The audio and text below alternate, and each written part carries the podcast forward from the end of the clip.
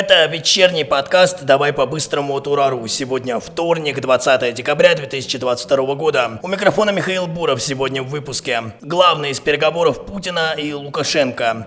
Госдума приняла закон о штрафах за осквернение георгиевских лент и другие интересные события.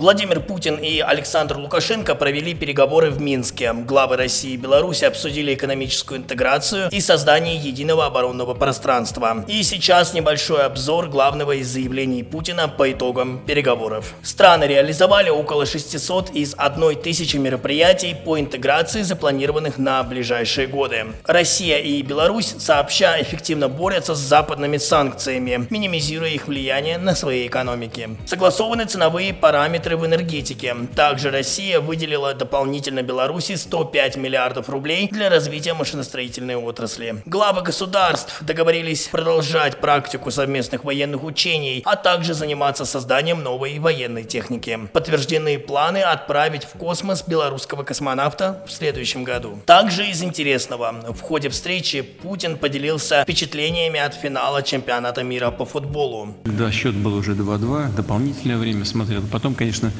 не мог э, удержаться от того, чтобы не позвонить президенту, поздравить его. Я знаю, что Аргентина – это футбольная страна, там люди действительно очень трепетно относятся к этому. Думаю, что они заслужили эту победу. Кстати, вот вам новость в тему. Пост лучшего игрока Мундиаля Лионеля Месси побил рекорд по лайкам в запрещенной в России соцсети Инстаграм. Капитан сборной Аргентины выложил фото после победы своей команды. Публикация набрала более 56 миллионов лайков. В подписи к ней футболист поблагодарил свою семью и болельщиков за поддержку. Цитата. «Чемпионы мира. Сколько я об этом мечтал. Насколько хотел, что до сих пор не могу поверить. Огромное спасибо моей семье, всем кто меня поддерживает, а также всем, кто верил в нас. Конец цитаты.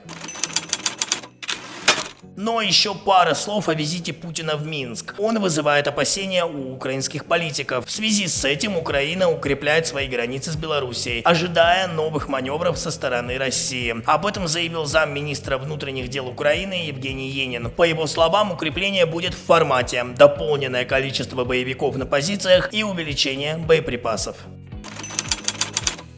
Госдума приняла в третьем чтении закон, по которому георгиевские ленты приравниваются к символам воинской славы, и теперь за их осквернение будет установлено наказание. Максимальная сумма штрафа за публичное надругательство 5 миллионов рублей. Согласно новому закону допускается использование георгиевских лент только как символа воинской славы России. В иных случаях действует штраф до 3 миллионов рублей для физических и от 3 до 5 миллионов рублей для юридических лиц.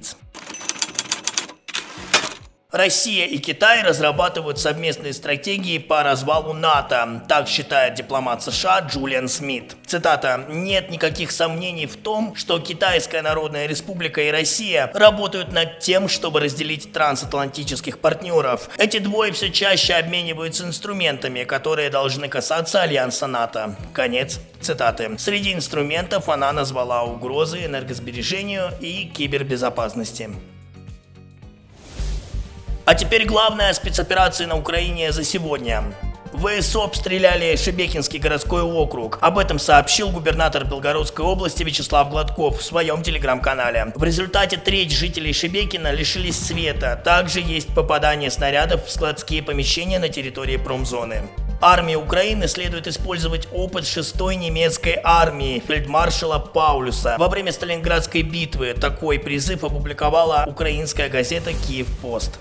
Президент Украины Зеленский приехал в Артемовск. Об этом сообщает украинское издание Freedom со ссылкой на своих корреспондентов. Примечательно, что визит украинского лидера в город не был анонсирован. Владимир Путин наградил глав новых регионов орденом за заслуги перед Отечеством. Глава государства лично участвовал в обручении наград в Екатерининском зале Кремля. Наград также удостоились главред телеканала Russia Today Маргарита Симоньян и военкор Семен Пегов.